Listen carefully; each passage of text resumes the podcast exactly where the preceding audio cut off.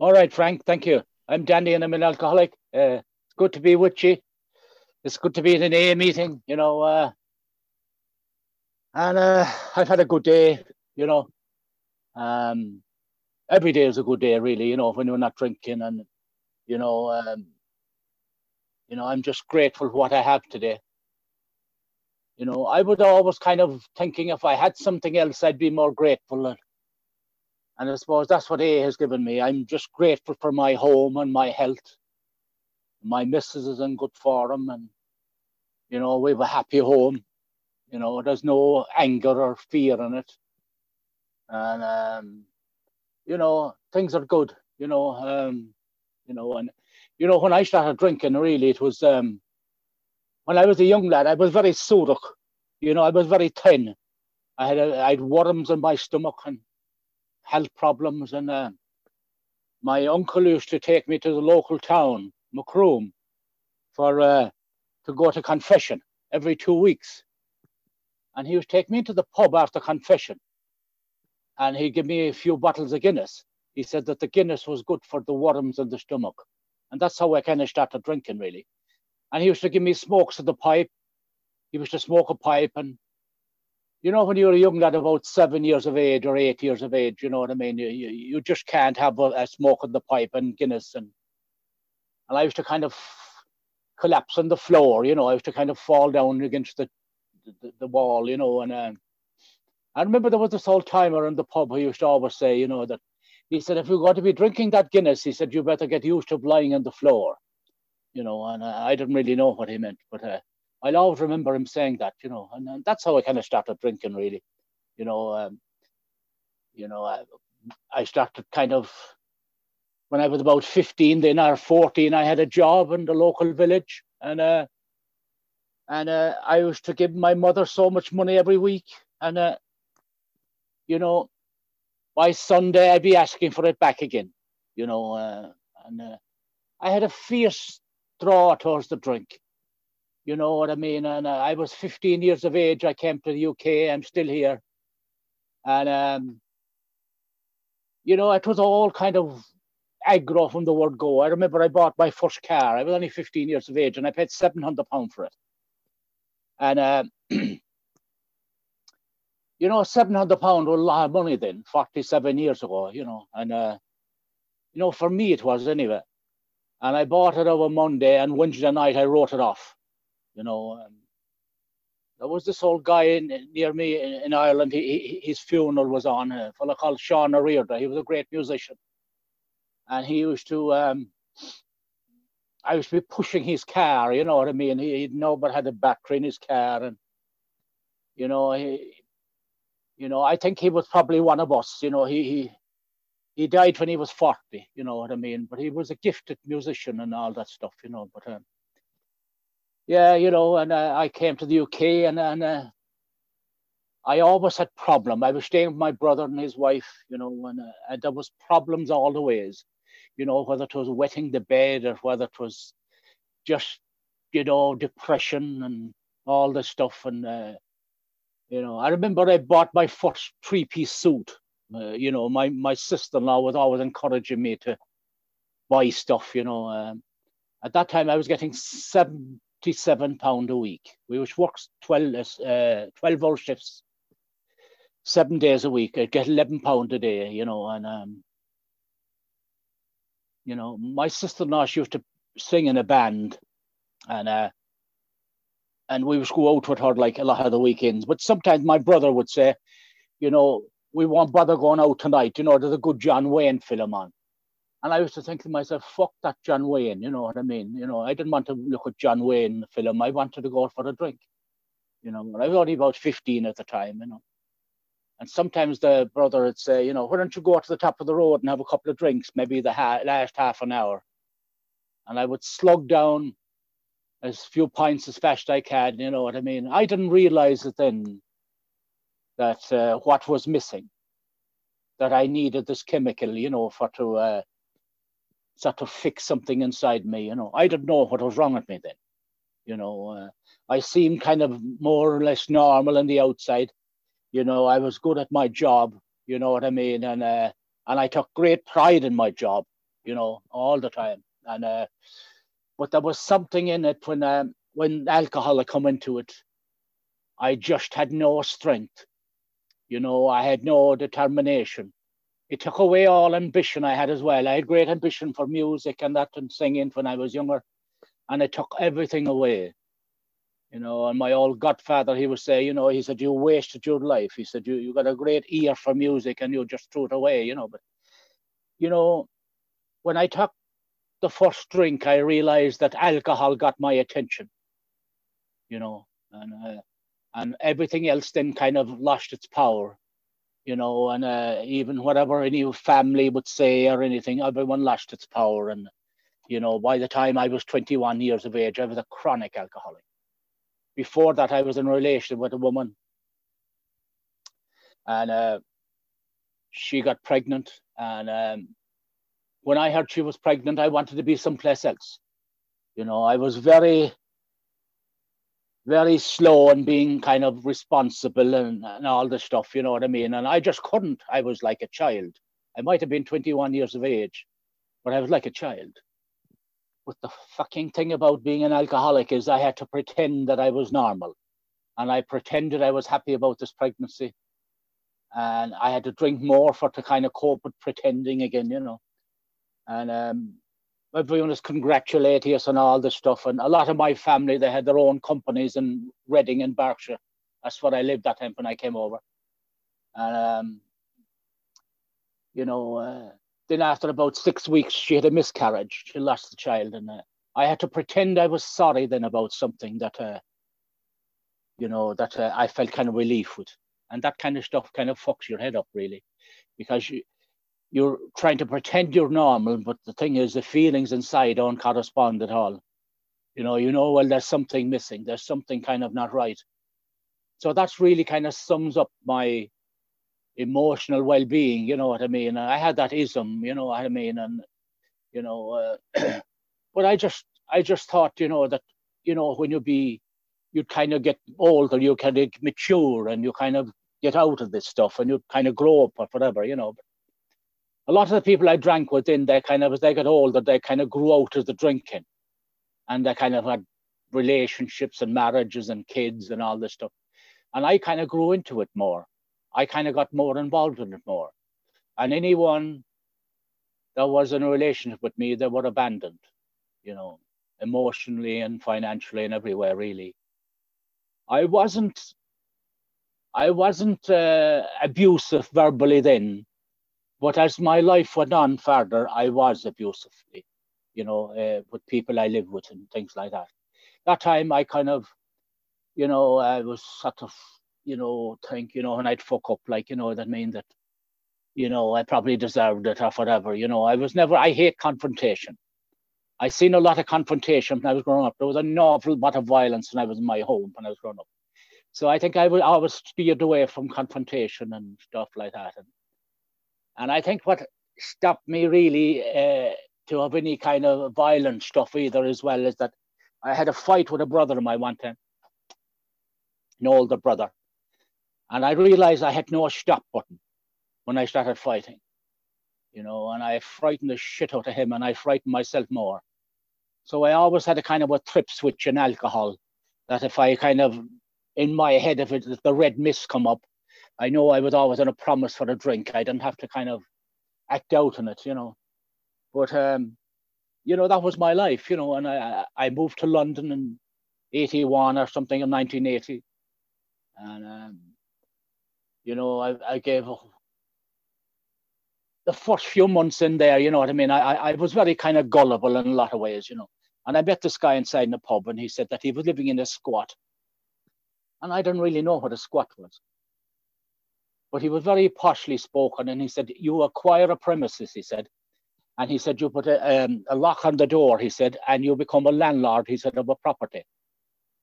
So and he said, you don't have to pay any rent. So that's what I done. I became a property developer without any property. I would open up these premises and I had about five or six of them going and I would rent them out. Eh, you know, houses that would be empty, there wouldn't be no one living in for a long time. Sometimes there'd be council places that you'd maybe get a year or two out of. Sometimes they were private. and I would rent them out to people probably like myself, you know, that didn't have a lot. And um, and I was working full time. Um, I had a great job. Um, you know, at that time I was doing underpinning, you know, for this company. And uh, the average wage that time for the person like working in the building that time was about 35 pound a day. And um, and I was getting 120 pound a day. I was on price work. Myself and this Donegal man I met, we worked together for a long time. He was a great worker. I loved work. I really loved work when I was young. I loved the achievement thing in it, and I loved to be good at it, you know. And um, I remember one time there was these two miners that came down from Scotland. They were working the mines, and my son this Donegal lad said, "We'll put these, we'll put these guys under pressure." And we started the morning at seven o'clock, and we never finished until ten past six in the evening. We worked all through the day. We didn't stop at all. And the two miners said, "These two guys are working with us. They're insane. We want to be moved, you know." So they're jacked up, you know. We would like that, you know. We were just mad, you know what I mean? And uh, we'd plenty of money, you know. Uh, money really was my self worth, I think. I often feel that money, it used to calm my nerves, you know, because, uh, you know, even I was young and I could kind of take care of the hangovers then and I wouldn't take as much notice of them. I was really kind of, um, when I was 21, it stopped working for me, really, the alcohol you know, the hangovers got kind of, I was getting awful kind of DTs in the morning, you know, and I would get in the tube in London for to go to work, maybe about five o'clock. Sometimes I go to the early house and I'd have to come off the tube because the shaking and the gawks and the panic attacks, you know, and uh, so, you know, um, my life was going downhill you know, and my my both my parents died that year as well when I was 21. And um, I suppose that was the last contact with Ireland as well. You know, there was always some place if your life kind of went a mess, you could go back to. You know, and uh, but when they died, you know, it was like that final cut with Ireland, really. And uh, I didn't go back for a long time after that. Um, you know, and you know, the, the, what had happened then with me was that I started going to the early house every morning.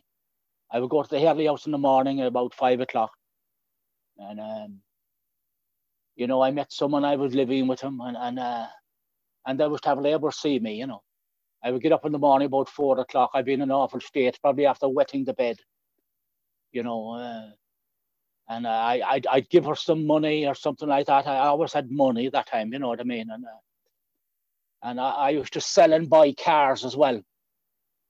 You know, the weekend, and uh, I remember I was selling this car to this fella. He came to buy this car, and he said, um, he said, I'm buying this car for my daughter. She's disabled. I want to give her a little kind of run out the country, maybe in the summertime. And there was something wrong with this car, but I wouldn't tell him. And he walked around the car and he said, Yeah, he said, I'll, I'll give you that money for it, you know what I mean? But he, he just, as he was coming around me, coming around towards me, he opened the back door of the car. And when he opened the back door of the car, it fell down the road. There was no hinges in the door, you know. And I'll always remember it. He said to me, he said, You, sir, he said, will never get a heart attack because he said, You haven't got any heart. And I really took no notice that was an insult. I was thinking, geez, I said, that's a good one. I never heard that one before, you know. You know, I was like that. I, I kind of could, I never was able to bring the emotion, you know, the empathy of another person and, and the hurt you cause to another person. I was really barren, you know, and um, so that was the last car I sold, you know what I mean? And um, but uh, eventually, you know what I mean, uh, there was someone I used to drink with this woman I was to drink with, you know, uh, she brought me to my first meeting. By then, you know, a lot of the financial stuff was gone. You know, I was living in a flat with someone, and uh, you know, at that time I would drink the rent money. I would do anything. I would pawn her jewelry. I would do anything for money. All the kind of big money was gone then. You know what I mean? And I was like, even that I was 31 years of age, I felt about 70 or 80. You know, my mind was tormented. And um, so my wife now, but we, we were just living together that time. Her and her friend took me to my first meeting. And um, there was this guy, he was a young actor, you know, uh, at the meeting. And, uh, you know, I judged him when I seen him, when I heard him talking because he was English. You know, I was so hate, I was full of hate from other people and I was full of everything, you know. But the one thing he said was, he said, no matter how good I done my job, he said, I had no value in me. And I could, you know what? Even that I was very ill and very ill for a long time in AA, I could identify with that. When I was doing my job, that was called me spirit level because everything had to be spot on. If the foreman said to me, that's good enough, if he'd go away to tea or something, he'd go away, I'd go back over it again and I just want to do it spot on. So that was called me spirit level. I was a bit, bit of a perfectionist, I suppose, wanted praise and whatever people thought of me probably was more important and, you know, and all this stuff, you know, and, um, but eventually I made it into a, you know, and, uh, um, I, uh, I was in and out of AA then for about three years. I would get a few months and I would drink again, you know, and um, and then I went into a treatment center. When I went in there, I found out I had a brain tumor. Uh, um, you know, the surgeon said to me, he said, you lose one eye. He said, you lose the hearing in one side and you'll probably end up like a stroke victim where the tumor is you know, and um, but you know, I didn't lose the eye, but I did lose the hearing in one side, and one side of me was a lot weaker. You know, I had to do a lot of physios. I had to stand in pillows for the first year or that way after the operation, you know.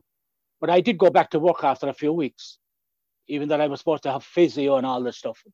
I always remember this sergeant, he said to me when I was leaving, he said, um, he said, Do you drink alcohol?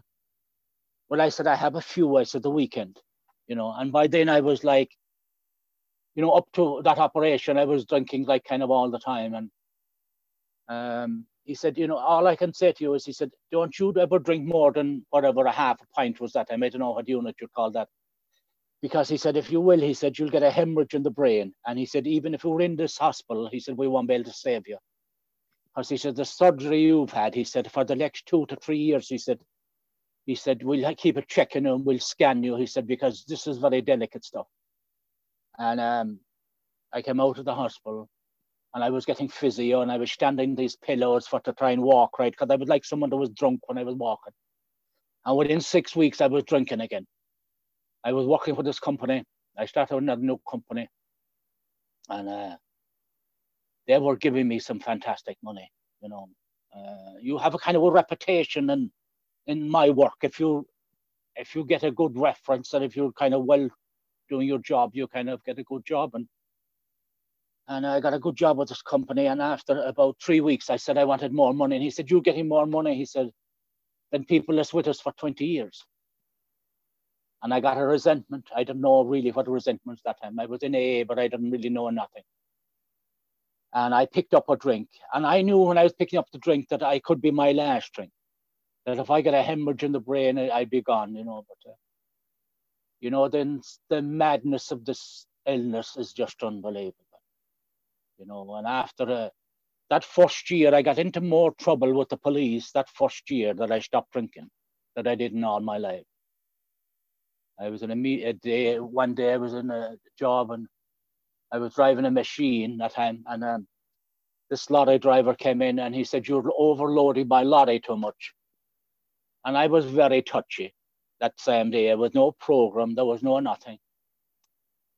And uh, he said, You're a bit of a nutter. He said, You know. And I, I said, I'll show you if I'm a nutter or not. And I started roading the lorry and I started pounding down on top of it. And, and I put it up around the cab of the lorry and everything. And and he wouldn't off his head altogether. And he came out. He came out, and when I did, I hit him with the machine, a 20 ton machine. And, uh, and when he when he fell down, I was bringing the bucket down. I was going to cut him in half, because when you get the red mist, and you're insane, and you've no air, you've no nothing, you're just not drinking. And as I was just going to cut him with the, the bucket in two halves, I said to myself, you know, I said, my woman has gone through enough shit. I said, you know, I better um, not do this. And that's what saved him. It wasn't or it wasn't the consequences. It was, I suppose, I didn't want to put my woman through anymore. So that was the time I got someone to help me then, you know, and uh, I got a lot of people to help me along the way. Everyone I met in AA has helped me, you know. But there was this, there was this uh, old Scotch boy that helped me more than anything. He was great with newcomers. You know, when you talk to him for an hour, your head would start to melt inside it. He would just give you so much information. It was like your brain would be coming out of your ears. You know what I mean? You'd be melting, man. You know, he was brilliant. But, uh, you know, uh, I had an awful problem with my memory. You know, I would go to a meeting and I'd get the wrong bus home. I was like having blackouts, even that I, um, even that I, I, I wasn't drinking for months, you know, and I was get scanned every three months first and then every six months. And the last time they scanned me after six months, I said to the doctor, I said, there's something wrong with my mind. I said, my memory is very bad. And uh, he said, you know, he said, Mr. O'Riordan, he said, he said, I see by your file here, he said, you're a chronic alcoholic. And he said, the tumor we took out, he said, was a big stuff. He said, and we don't know what we move, but he said, as far as I know, he said, you're in the early stages of wet brain. Because he said, and you've damaged yourself so much from years of drinking. But I said, I'm only 31. I'm only 31 years of age. He said, you're in the early stages. So um, I went over to South London and I was just full over there called Galway Joe. And, uh, you know, he, he was a great friend. And um, I said to Galway Joe, I said, the doctor told me that, you know, at the early stages of wet brain, you know what I mean? And uh, I said, it don't look too good, Joe. He said, take no notice of that man. He said, he said, everyone that come into A, he said, have a bit of wet brain, but he said, it'll dry out inside an A. He said, that's what A is about, drying out the brain, he said. And he said, you'll be all right. So, you know, uh, I've met some fantastic people in AA, you know what I mean? And, uh, you know, I got the Scotch guy to help me then, and he was great altogether, you know. And um, you know, I'll always remember the first chair I done. I was doing it. Uh, I asked me to do a chair out in Park Royal in the psychiatric hospital, and um, you know, uh, I was about two hours early for the chair, and uh, I was sitting in the foyer, you know, at that time at the hospital. You could smoke in there that time, and I was in there smoking with all the patients, you know what I mean. And next thing, the matron came out and the security guard, they said, come on now, you must all go in for your medicine, you know. And uh, and the, the safety uh, or the, safety guard was looking at me, you know. He said, uh, he said, what's wrong with you? He said, why aren't you coming in? And I said, I'm, I'm not, I'm not one of these people at all. I said, I'm an AA member. I said, I'm not, I, I'm not, I'm not a patient here at all. I said, I don't belong here. He said, I hear that every day. He said, every five minutes, he said, I hear that in this hospital. He said, I don't belong here. He said, come on in. He said, or I'll get my mate. He said, to come out for you. So then my mate Joe walked in the door, this fellow that was helping me. And he said to Joe, he said, do you know this man here? He says, he's a member of AA. He said, I've never seen that man before in my whole lifetime. He said, I've never seen him. And I said, fuck it, Joe. but anyway, he was just having a bit of laugh, you know. And uh, you know, I just, my progress in A has been very slow, very slow. I was very damaged, you know, when I came in here. I come from a dark place, you know what I mean? And uh, all I ever wanted was that if this wanting to drink was taken away, I would give in my right arm for to do that. Because then the, the torture that was going through my mind was just horrendous. The only comfort I ever had for the first few years I was in A, I was very ill was a thought of suicide. When I would get a thought of suicide, it was a real comfort thought because I was very tormented, you know. And, uh, but I kept coming back. I didn't take a drink a day at a time, you know. And I knew well that there was something in AA, you know, that was starting to change in my mind. I knew the people in here that were alcoholics, and whatever I'd say, you know, it was all right, you know. And and you know, sometimes when you're in an English city and you're the only Irish person at the meeting, I would be paranoid about it. I would say if I'll share no, they'll be all looking at me like I have two heads and all the stuff. I had a lot of that stuff. I had a lot of racist stuff against other people, a lot of anger.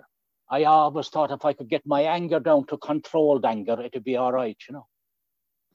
And there was a lot of, lot of heartache at home. You know what I mean? Uh, I wasn't violent, but you know, I was, I was ignorant, you know, and destructive, and then. Uh, you know, uh, how my missus put up with it, I don't know. She was an Al Anon before I went away, you know, so that did help her. And that's what happened, you know, and I started doing service in a, you know what I mean? I started doing a job as secretary and all this old stuff, you know, and making the tea. And, and the first tea commitment I had, there was this woman, she stole my umbrella. And I was thinking, you know, they're the biggest show of bastards of all times, these fucking AA people. You know, she stole my umbrella. And and I realized that she wasn't an AA member at all. She was just kind of, you know, had other problems, but uh, she was always welcome there, you know. And I got to know her uh, over the years, and uh, you know, um, a lot of great stuff has happened to me, you know, because something awful, powerful happened in me. This wanting to drink was taken away, you know, and I couldn't do that.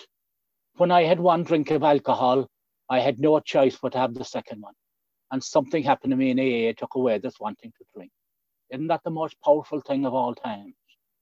You know, and uh, and you know, the people that were in there, like I was talking to a mate mine today, he was in AA when I came in that time. And he was a good bloke sober that time, you know what I mean? And uh, I think it was his kindness and gentleness and kind of truth and honesty that encouraged me to stay here. And the time came when I didn't want to take my own life anymore. And I got a bit of hope and AA, you know. And uh, I've got a fantastic life, you know. Got a fantastic life. A lot has happened. It's very hard to, to mention a lot of stuff, but a lot of stuff has happened. Where I would be talking to another alcoholic. You know, I, I, I'm a great believer in original AA, one alcoholic talking to another. And I would be talking to another alcoholic, and it was like my illness, I would soften my illness. I would be have a resentment or anger or whatever.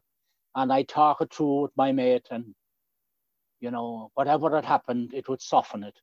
And uh, I, I wish I wish be all right, you know what I mean? And um, you know, I started going down my knees praying and I, I got up very quick because there was an awful lot of anger in me, you know.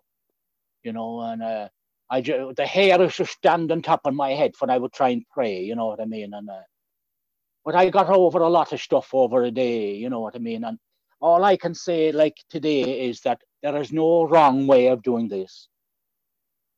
If there was, I wouldn't be here today, you know, because I done everything wrong.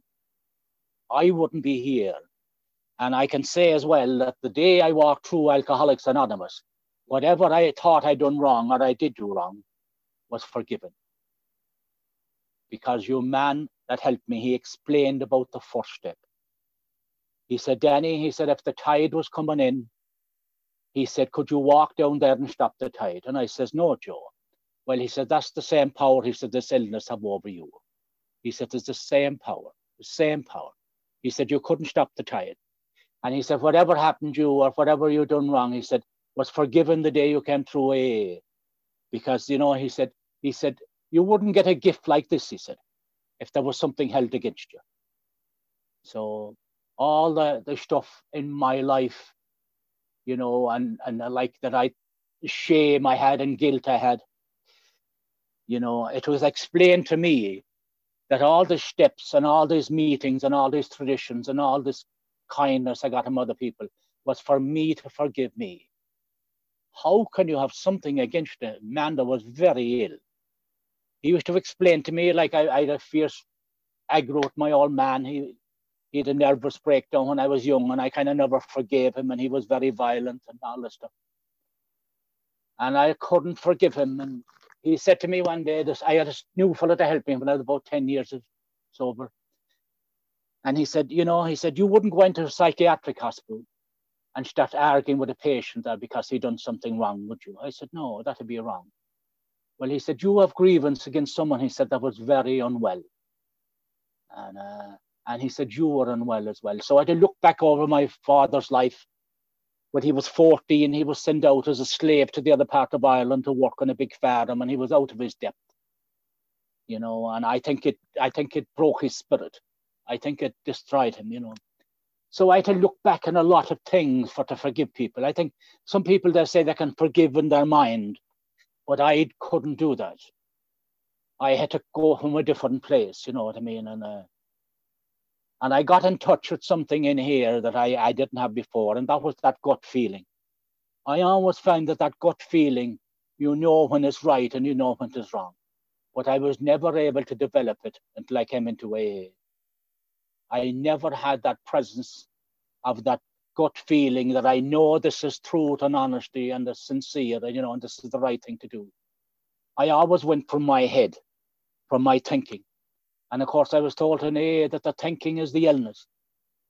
I think I've gone on an awful long time. I don't know, but anyway, um, it's just great to be here. I don't know if I've really spoken about recovery or what I've spoken about, I remember I was talking to this man from Dingle one time, a Kerry man, you know, and I, I, I um, we were talking about things that were like from the past.